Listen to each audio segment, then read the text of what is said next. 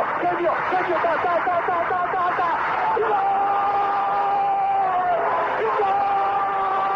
Dennis Bergkamp, Dennis Bergkamp, Dennis Bergkamp neemt de bal aan. Dennis Bergkamp, Dennis Bergkamp, Dennis Bergkamp, Dennis Bergkamp, Dennis Bergkamp. Posse de bola para Portugal, vai Éder, vai Éder, vai Éder, vai Éder, chuta, chuta, chuta! Gol! Gol!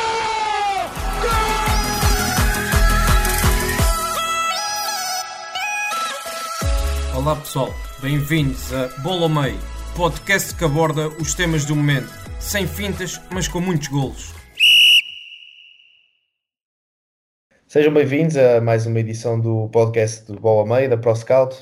Hoje é o primeiro episódio com o, com o Daniel, nosso novo membro, uh, depois da saída do André, por, pelos motivos que ele explicou a, a semana passada. E pronto, sem mais demoras, dou, dou as boas-vindas ao Daniel e deixo aqui o teu espacinho para, para te apresentares aos nossos ouvintes. Ora, olá a todos então. Uh, antes de mais, agradecer pelo, pelo convite para, para ficar aqui com o lugar do, do André. Um, é um lugar difícil de ocupar. É um lugar difícil de ocupar para quem, para quem ouve ao meio uh, sabe que é um lugar difícil de ocupar. Mas vamos ver, vamos ver como é que isto corre. Uh, para quem vai acompanhando também o trabalho da ProScout, sabe que eu trabalho mais na área do futebol feminino. Uh, não significa que seja total desconhecedor do futebol masculino, muito pelo contrário. vejo tanto futebol masculino como futebol feminino, mas, mas fica também aqui essa nota que, para quem acompanha o, o trabalho na ProScout, vê-me mais a, a falar uh, das jogadoras e não tanto dos jogadores, ainda que já tenha feito um outro trabalho também no masculino, mas, mas vamos, vamos ver, vamos ver. Estou, estou ansioso por este, por este desafio, vamos lá ver como é que isto corre. Pronto, e já começa bem, já começas aí a apontar as tuas qualidades que eu e o André não tínhamos, portanto já te estás a valorizar, mas pronto, tudo tranquilo. E pronto, começamos com o, o nosso tema da, da semana, que foi o, o clássico entre o, o Benfica e o Porto. O jogo terminou empatado, teve emoção de início ao fim, com, com os golos anulados e com as várias oportunidades que o Porto também foi uh, criando ao longo do, do jogo. E Daniel, como é que viste este jogo? O que é que achaste? Para ti, quem esteve melhor? Que aspectos analisaste do jogo mais taticamente? O que é que, o que, é que achaste? Pá, para ser sincero, para ser muito sincero, é muito complicado uh, ver um, um clássico no futebol português nos dias que correm isto, isto já, vem, já vem acontecendo há algum tempo, não é? Uh, a qualidade tem sido, a qualidade do jogo tem sido cada vez menor. Este clássico não foi exceção, não, não foi, foi um clássico uh, que, pá, quem, quem não viu, uh, posso dizer que não perdeu grande coisa. quem viu, uns, uns talvez tenham aproveitado, chegado ali a meia hora do jogo e, e tirado uma cesta, porque realmente a coisa não, não, estava, não estava a ser famosa. Uh, aspectos positivos, apesar de não serem muitos, uh, tenho que destacar uh, a maneira como, como o Porto conseguiu condicionar a, a, saída de bola do Benfica, através da pressão. Jesus mete, recorre aos três centrais, seja o Conceição adapta e coloca ali Otávio com uma, com uma, com uma tarefa muito importante na pressão ao Vertonghen, iguala ali criou ali algumas, algumas situações de, igualdade numérica, se não me falha a memória, uh, na, igualar ali com os três centrais do Benfica, e esse acho que foi um, um dos aspectos mais positivos do, do jogo uh, em termos táticos e, e, que causam muitas dificuldades ao, ao Benfica, uh, sobretudo na primeira parte.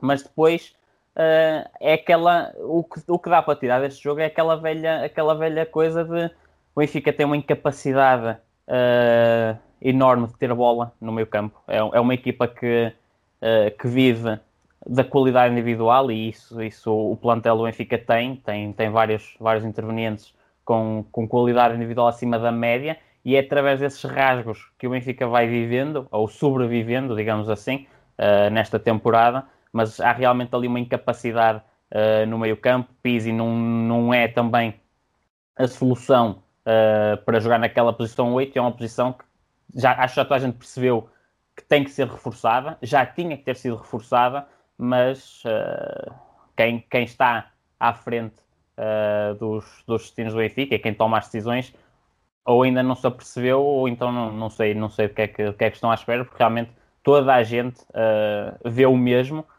até alguém que, que não acompanhe tanto uh, futebol, senta-se a ver um jogo que esteja a passar na televisão do Benfica e, e percebe logo que há ali um problema no, no meio campo.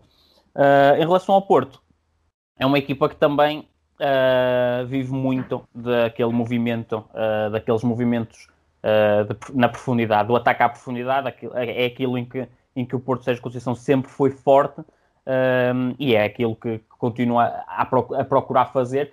já fez melhor noutros tempos, outros tempos em que, em que Marega também tinha um desempenho melhor do que aquele que, que tem vindo a ter esta temporada, mas, mas a, a ideia de jogo vai sendo a mesma e acabam por ser duas equipas que, que, procuraram fazer exatamente o que se estava à espera, uma atacar a profundidade, a outra tentar desequilibrar através da qualidade individual, uh, mas no cômputo geral acho que acabou por ser um jogo muito pobre e, uh, e, o empate acaba por, por assentar muito bem.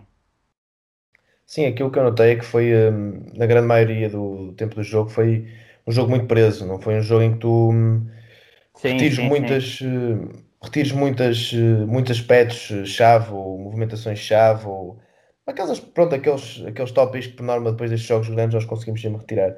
Notei que foi um jogo muito preso e notei sobretudo a diferença de estratégia de, de Jorge Jesus do, primeiro, do jogo da primeira volta para este. No, no, no primeiro jogo tentou assumir mais com bola, teve um posicionamento do, dos, dos laterais um mais por dentro, como o caso de Grimaldo, depois o não estava mais por fora.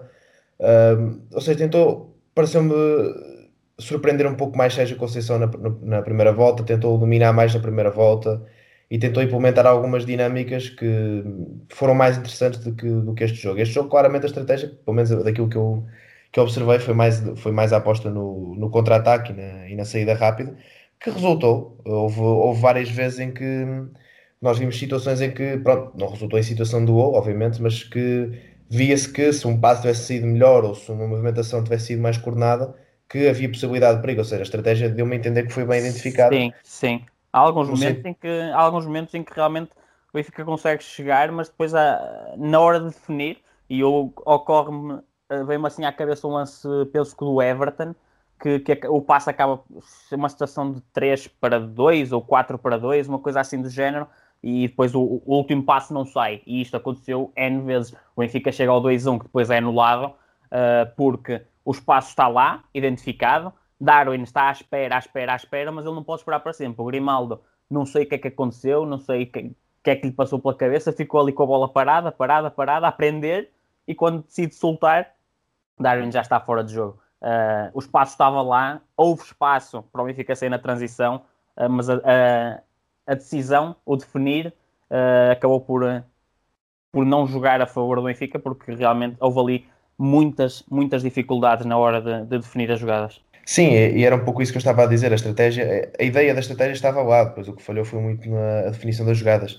E que há pouco estavas a falar da questão do Pizzi, que se virmos no, no, no plantel do Benfica, a outra solução, sem ser Pizzi para 8, tem sido uh, Tarab, e Tarab também não é exímio no momento da definição, é muito bom em transporte, em romper linhas, mas depois no momento da definição também peca um, um pouco. E, e, aquilo que Pizzi traz melhor é, é, exatamente essa capacidade. Claro que temos visto um Pizzi diferente das últimas épocas, porque o contexto coletivo, sobretudo produção ofensiva da equipa, tem sido, tem sido diferente. Já não vem daqui, lembro-me vários exemplos de, de jogos no FIC este ano podemos uh, recordar casos assim, uh, mas creio que a partir do momento em que se, que se fala no número 8, acho que pronto, a meu ver tem que ser, tem que ser o Pizzi por essa qualidade na, na definição que traz, apesar de, pronto, como, como outros jogadores somar, uh, somar vários erros. Um, a questão do, a questão do, do Darwin, do, do gol anulado do Fantástico, foi interessante porque também não percebi sinceramente qual foi a, a intenção do, do Rafa, do, do, do Grimaldo, se foi tentar fixar melhor, melhor algum defesa, se foi tentar gerir melhor o timing do passe, que não, acabou por se comprovar que não foi a decisão correta e vimos no, uhum. no lance também a, a, qualidade e experiência de leitura de, de jogo do Pep que percebeu exatamente o que, é, o que é que ia decorrer daquele lance, travou a corrida, deixou o Darwin fora de jogo e pronto, e anulou um gol que teria sido, pronto, teria sido o gol da, da vitória Benfica. Sim, deixa-me só retomar, retomar aí uh, dois pontinhos.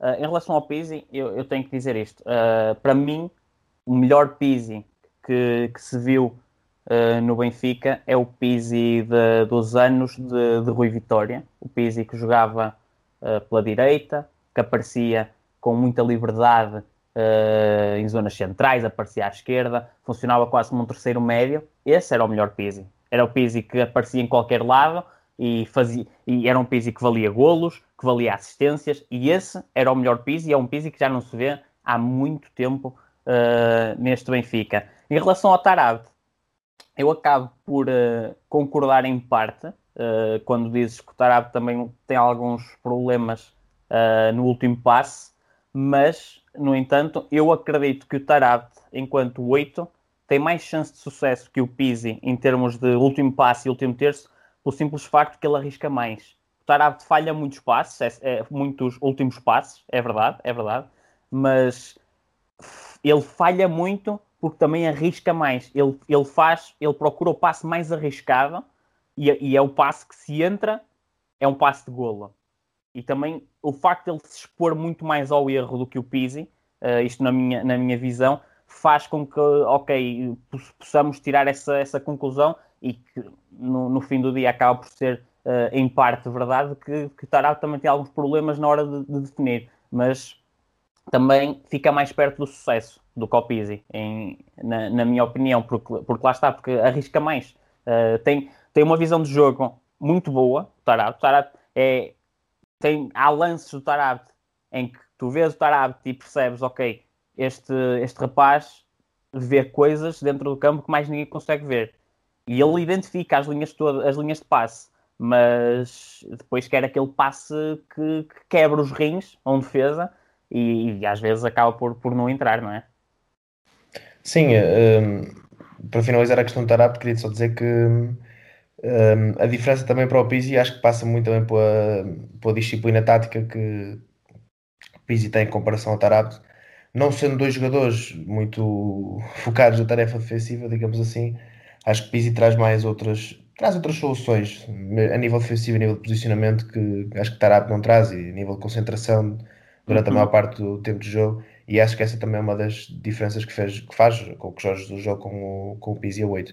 Sim. Já que estamos a fora em médios, um, um, dos destaques que eu também queria dar do, do jogo foi o Uribe, porque hum, deu uma, deu uma sensação, e queria também perceber se, se visto mesmo, que hum, Uribe estava com um papel mais ofensivo do que costuma estar, porque nós vemos até, não é que ele não, ele por vezes durante o jogo troca com, com Sérgio Oliveira, um fica mais colado, mais à frente.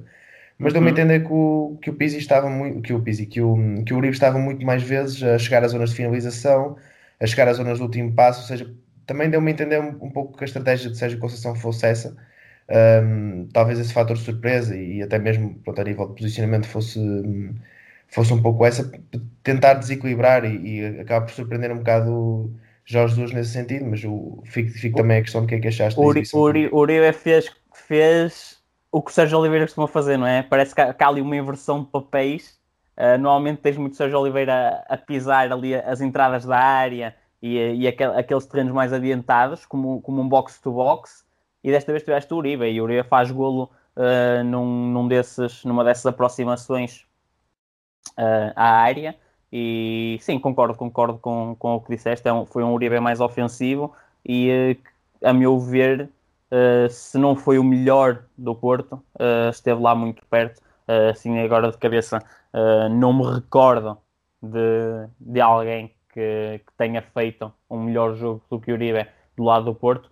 Uh, eventualmente Pep no controle da defesa, uh, mas, mas Uribe, Uribe, a meu ver, é, é, é o melhor jogador em campo uh, no, no clássico, uh, esta, por, por essa faceta mais ofensiva que, que se calhar não tínhamos visto tanto, mas, mas que, que lhe assentou muito bem e fez, fez um, jogo, um jogo muito bem conseguido.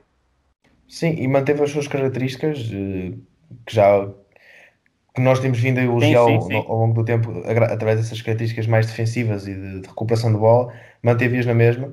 E até um jogador que, aquele me dá a sensação, quando vejo jogos do Porto, é que é aquele jogador, pelo menos a mim, parece-me passa um pouco despercebido da, da maior parte do tempo de jogo, um, mas que tem funções muito, muito importantes e, e acho que foi uma excelente uma excelente adição ao pontel do Sérgio Conceição este ano. Sem dúvida, sem dúvida. Trouxe, trouxe, trouxe, tem características uh, específicas que dentro da ideia do Sérgio são muito importantes, porque não, não quer aquele 6 que, que, seja muito exímio a nível do passe, se bem que, ele, que, ele, que, o, que o Uribe também é, porque já existe Sérgio Oliveira para, essa, para essas funções, mas a nível de equilíbrios e de recuperação de bola, acho que o Uribe é, é dos melhores da liga. Sim, sim, sem dúvida. Uh, o Uribe peca um bocadinho uh, por alguns momentos que facilita. tem, já teve vários momentos esta temporada de desconcentração e é o, é o ponto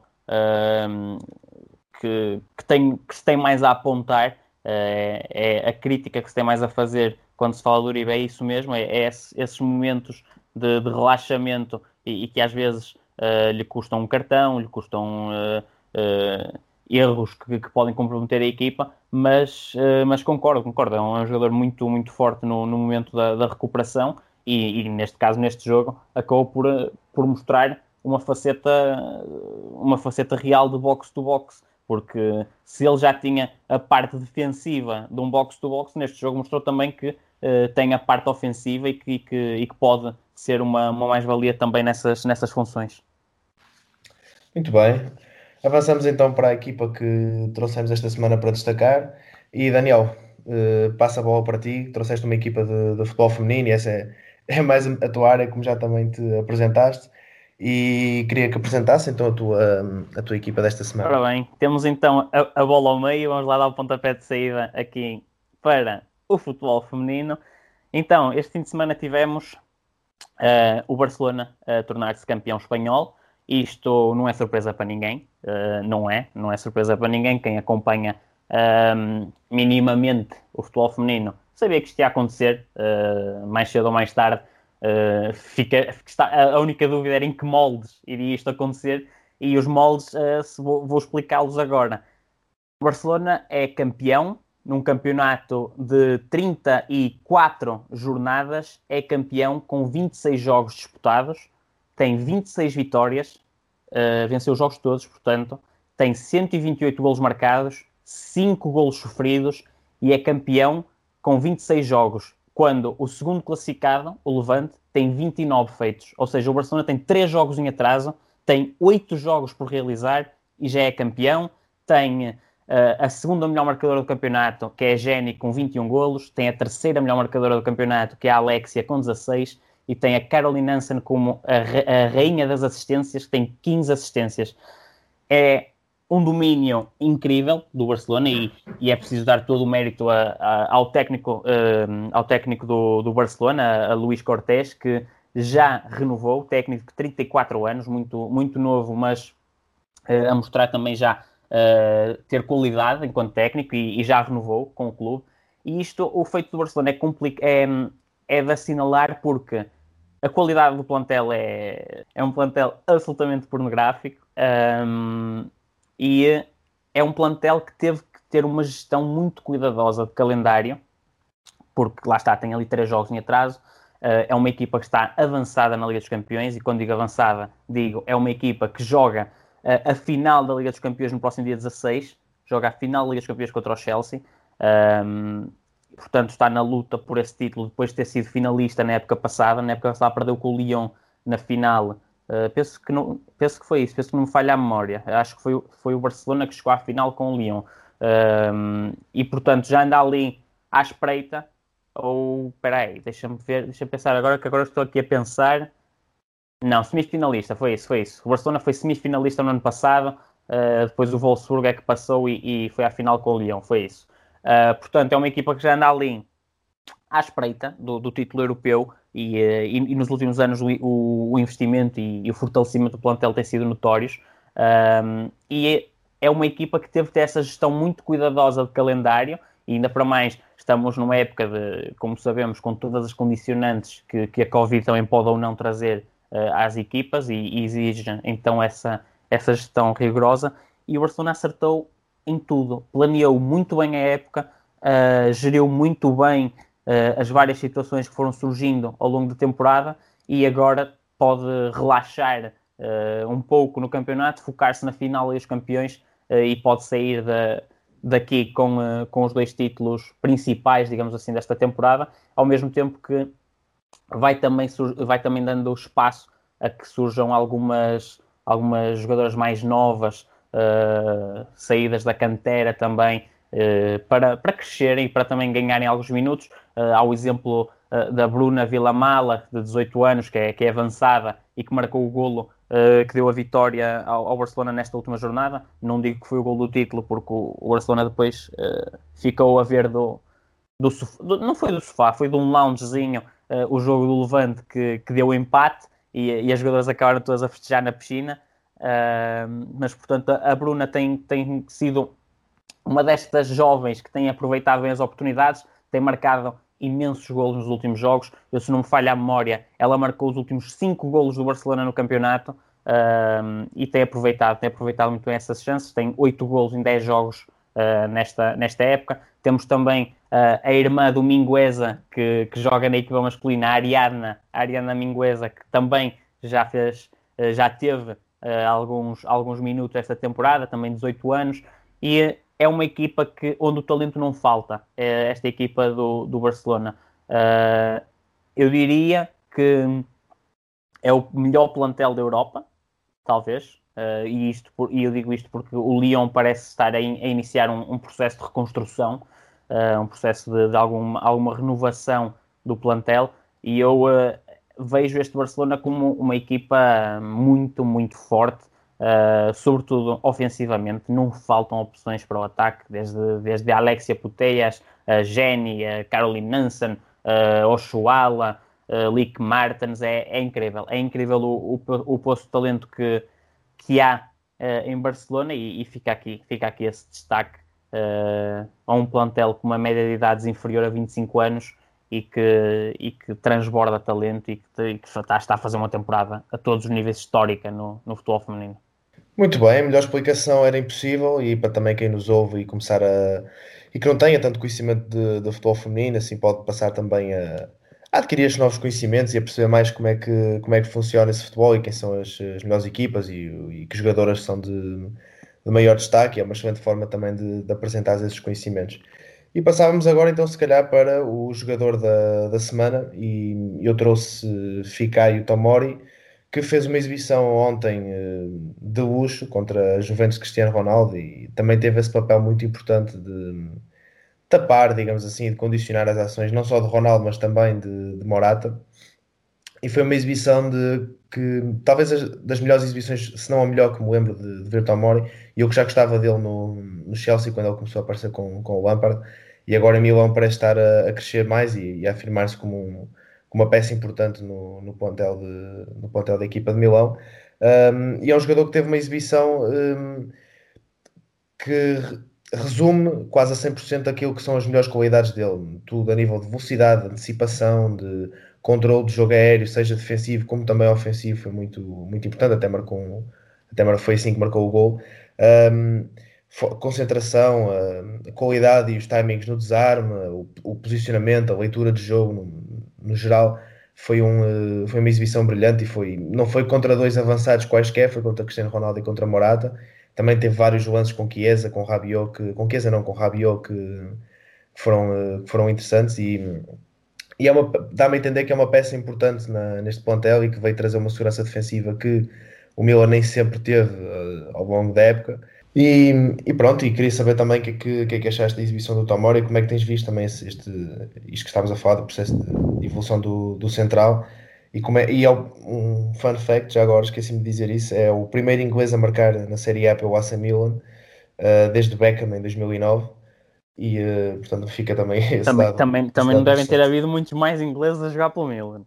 Pois nem sei se eu, mas eu hoje vi esse tweet, então achei que é assim de cabeça, Eu assim de cabeça também não me lembro de muitos mais, muitos mais ingleses a jogar pelo Milan. Eu já não sei se foi inglês mesmo ou se foi só inglês a jogar pelo Milan. Agora já não tenho certeza, mas sei que vi esse tweet e que era desde o Beckham em 2009, portanto fica aí o fun fact no ar. não, mas em relação ao Tomori, uh, já disseste praticamente tudo, não é? Eu não posso acrescentar muito mais. Vou só, vou só discordar aqui dois pontinhos. É assim, ele secou dois avançados de topo calma lá, calma lá. Vamos agora ter lá calma. Porque o Morata anula-se sozinho, no fora de jogo, e o Ronaldo tem estado. Pá, eu vou tocar num assunto sensível porque há sempre aquela coisa um, em relação ao Ronaldo. Uh, é, é perigoso entrar pelo, lado da crítica, mas o Ronaldo o Ronaldo este ano não tem nada, mas nada a ver com o Cristiano Ronaldo a que nós estamos habituados. E, e quem vê os jogos da Juventus um, sabe que não é deste jogo com o Milan que o Ronaldo anda desaparecido. Uh, há variadíssimos jogos da Juventus este ano em que, em que o Ronaldo fica muito abaixo. Ele, ele acaba sempre por marcar o seu golo ou os seus dois golos, isso é um facto. Ele acaba sempre por marcar. Mas eu estou a falar, eu não estou a falar aqui só de golos, mas do que dá à equipa. E Ronaldo uh, tem dado cada vez menos uh, à equipa. Uh, também temos que, temos que entender uma coisa: o homem não dura para sempre, não é? E, e o homem tem uma carreira lendária, tem recordes que não vou dizer que nunca vão ser quebrados, mas que são difíceis de quebrar para quem venha nas gerações futuras e ele não tem nada que provar a ninguém, já não tem nada a provar a ninguém. Isso é um facto. Mas também lá está. Uh, o facto de ser um dos melhores de sempre uh, do, nosso, do nosso desporto não o isenta de críticas, não é? E, e estamos cá para dar as palmadinhas nas costas e bater palmas quando, quando as coisas correm bem e quando, e quando ele joga muito bem, também temos que estar aqui para fazer os reparos quando as coisas não correm tão bem. E efetivamente esta temporada de Ronaldo é para esquecer. E de Ronaldo e da Juventus. Aliás, eu, eu, eu na Juventus, quando falo de Juventus, eu, se for pegar em alguma coisa pela positiva, só me, só me ocorre Chiesa. O resto tem estado muito, muito abaixo. Mas também não me surpreende, porque uma Juventus que constrói, constrói um projeto a pensar na, em ganhar a Liga dos Campeões e, e sai-se com um plantel com, com lacunas uh, por todos os lados, uh, pá, com, com o máximo respeito pelos, pelos jogadores que, que estão na Juventus, é, é, óbvio, mas uma equipa que, que faz um projeto para, para ganhar uma Liga dos Campeões não, não pode não, não pode ganhar uma Liga dos Campeões com, com Rabiot, com Ramsey no meio campo. São bons jogadores, claro que sim, são ótimos jogadores. Não estariam no patamar em questão se não o fossem, mas não são jogadores para, para ambicionar ganhar uma Liga dos Campeões uh, com eles a serem titulares indiscutíveis ou utilizados regularmente.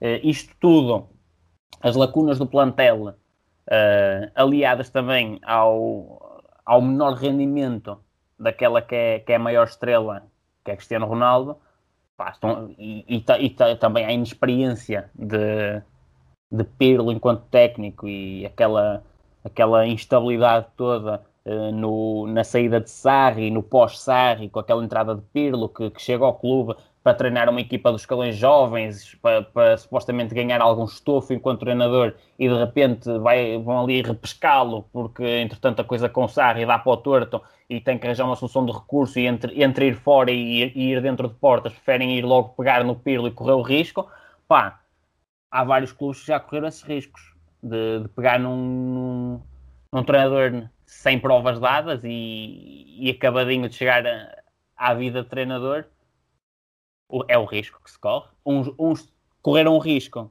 e deu certo, e, e, hoje em dia tem, são treinadores que têm grandes carreiras, outros aceitam o risco e se a coisa der para o torto, uh, colocam ali desde cedo um, a, sua, a sua potencial carreira ali uh, no, no espeto, digamos assim, porque pá, é o, eu percebo, claro, é, é uma oportunidade que pode não voltar a aparecer, mas Pirlo correu o risco, até agora o risco não está a compensar de todo, uh, assim como não compensou, por exemplo, a Frank Lampard, uh, se bem que Lampard já é um contexto um bocadinho diferente, Lampard chega ao Chelsea, mas já tinha tido experiência uh, antes disso, já tinha estado ali no, no derby, se não me falha a memória, por isso já tinha alguma experiência, mas, mas para todos os efeitos são clubes grandes que apostam em treinadores jovens e com pouca ou nenhuma experiência e temos que, temos que, que, ser sinceros, não, não vão sair guardiolas de todos os lados e em todos os anos, por isso uh, uns, uns vão correr o risco e vai dar certo, outros vão correr o risco e às vezes perdem-se treinadores que poderiam até no futuro vir a ser grandes treinadores mas que perdem-se logo numa fase precoce por, uh, por decisões ehm, menos boas uh, em relação, à, em relação à, à, gestão daquilo que é, que é as suas carreiras. Voltando ao, ao nosso Tomori, uh, eu também li, até penso que foi hoje, eu li que o Milan vai exercer a opção de compra. Portanto, vamos ter Tomori à partida um, a ficar uh, mais um, uns aninhos em Milão. Eu li que, que, foi o próprio treinador, o Stefano Pioli, que confirmou uh, que o Milan vai avançar para, para a opção de compra do, do Tomori. Uh, por isso, podemos contar com, com este central mais uns aninhos na Série A e acho que ele já mostrou que, que é um futebol também que lhe assenta muito bem. já identificaste aí os pontos fortes do, do Tomori, é um, é um jogador muito potente uh, como, como, já, como já falaste, e acho que, acho que está muito bem, acho que está muito bem em, em Milão, parece-me ter encontrado um, um, contexto, um contexto ideal para ele, também condiz aqui com, com o crescimento uh, do Milan nestes últimos tempos, que não, não dá ainda, se calhar, para, para sonhar com, com o Scudetto, mas é um crescimento que já nos faz olhar para o, para o Milan com outros olhos e, e não com aqueles olhos com que olhávamos para o Milan que andava ali no, no sétimo, oitavo, nono lugar há um par de anos atrás. Sim, esse tema de Juventus e de Cristiano Ronaldo acho que dava tempo para um, para um, um episódio inteiro sim, e, sim, sim, sem dúvida. temos hoje. Eu, Mas tentei, claro que eu, tentei, aquilo... eu tentei resumir a coisa porque, porque lá está, é os problemas da Ju... fossem todos os problemas da Juventus esta exibição do Tomori, não é? O problema, o problema é que o, os problemas da Juventus já vêm, já vêm de trás e, eh, e são, são muitos, são muitos. Sim, e já, já desde épocas passadas, acho que até foi um grande erro, por exemplo, despachar o Alegre e mesmo com o Sarri, o ano passado víamos jogos enfadonhos e, e, este ano não foi, não foi diferente. Acho que também eu concordo em parte com a questão do, do Cristiano e acho que Outros motivos também se devem a essa falta e fraca produção ofensiva da equipa, mas lá está, como eu disse, isso pronto, daria tema para, para outro episódio. Eu, um... eu, eu, eu disse, eu, estava naquele tom de brincadeira em relação ao, ao Morata e ele anular-se sozinho com fora do jogo, mas isto de certa forma acaba por ser verdade, porque, porque o Morata tem. o Morata é apanhado inúmeras vezes em fora de jogo uh, durante os jogos e é um, são.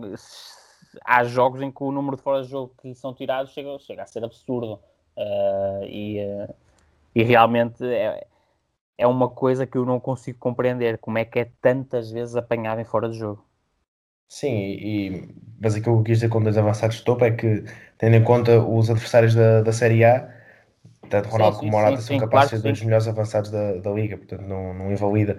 Mas, eh, mas sim, faz, faz sentido o que, o que disseste, mas uh, lá está. O grande destaque é para a exibição de Tomori, que continua. Uh, tem, tem vindo a mostrar qualidade já desde que chegou a esta época e continua a cimentar-se ainda mais como uma das, uma das pedras da, da defesa do, do AC Milan e com essa notícia que me deste agora também que, que vai continuar no próximo ano, que não existe a opção de compra, acho que é tudo boas notícias para os fãs do, do Miller, porque é um, é um jogador ainda jovem que acho que ainda tem, hum, tem muito para dar. Mas avançando então para o nosso momento da semana, que tu também destacaste, Daniel, que, hum, que foi os castigos que que a UEFA e a FIFA vão implementar às equipas da, da, da Superliga e era para então para destacares esse, esse momento. Então, eu li hoje também uh, alguns no Twitter, porque isto o Twitter é uma coisa fantástica, que a informação está toda a sair ao minuto e em uma ou duas frases resume-se a coisa toda. Então, eu li uh, alguns também no Twitter de que uh, o presidente da Federação Italiana um, fez um ultimato uh, à Juventus. A Juventus é uma das poucas equipas que ainda resta uh, naquele, naquele projeto estapafúrdio da, da Superliga Europeia uh, e, e, o presidente da Federação Italiana fez um ultimato. Uh, a Juventus ou anuncia oficialmente a saída dessa Superliga e, e, deixa cair esse projeto, ou não poderá disputar a Série A no, próximo, no próximo ano. Por isso, o ultimato está feito.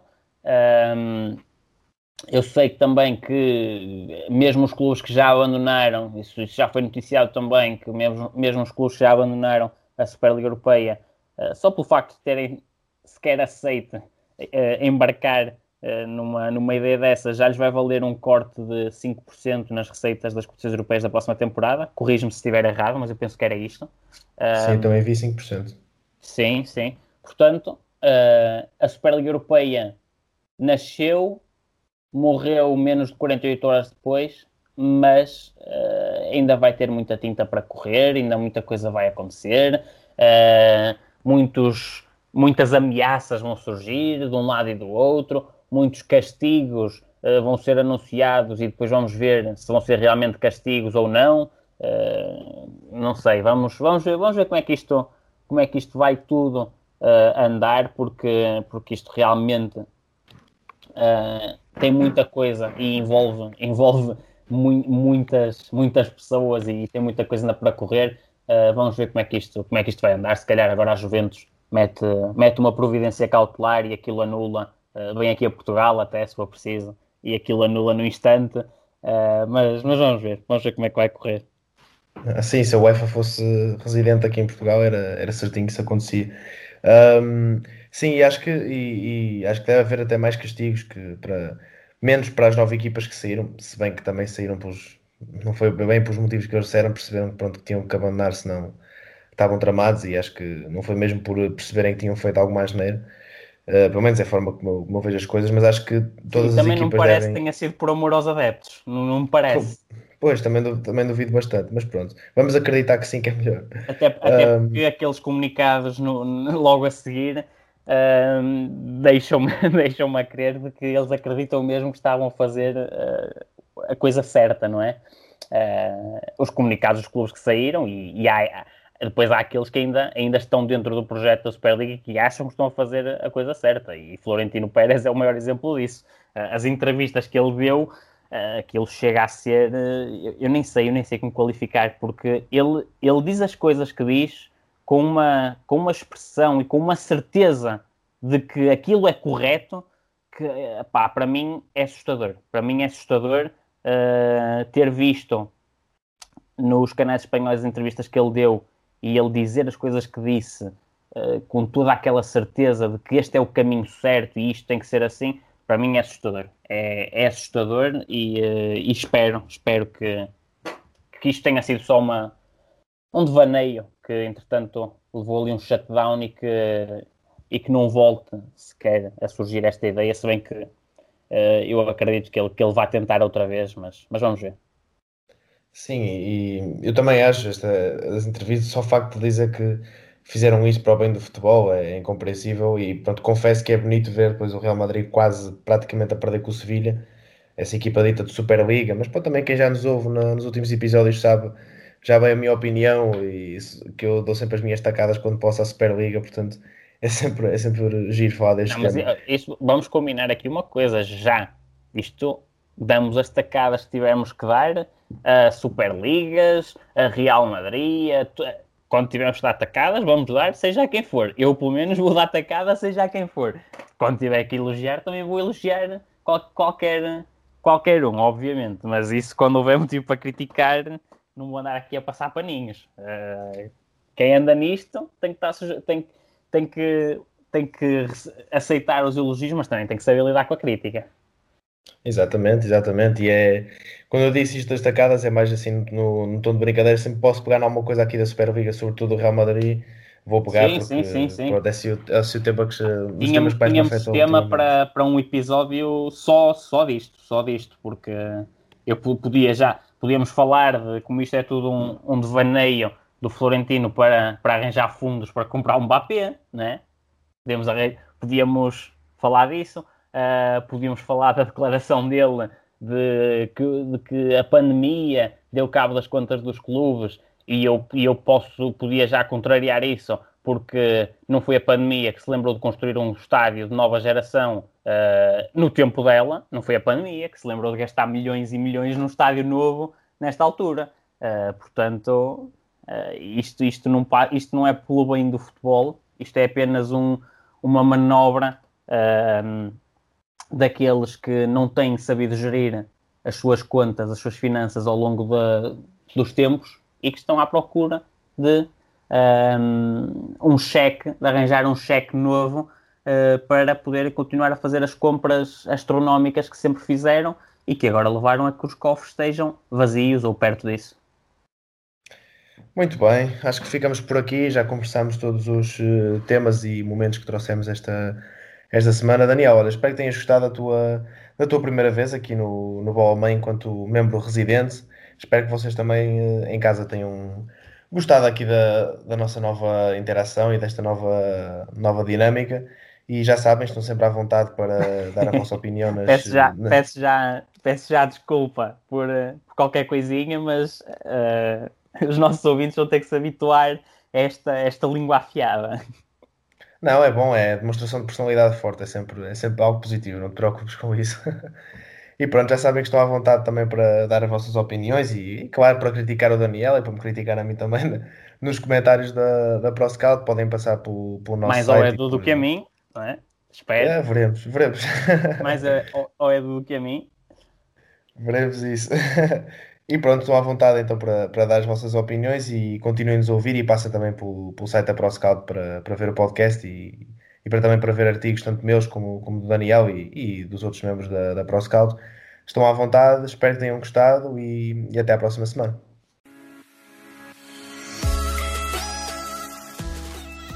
Obrigado por nos terem seguido em mais um episódio. Sigam a ProScout nas redes sociais em Facebook, Twitter, Instagram, YouTube e principalmente no nosso site em www.proscout.pt. Até à próxima!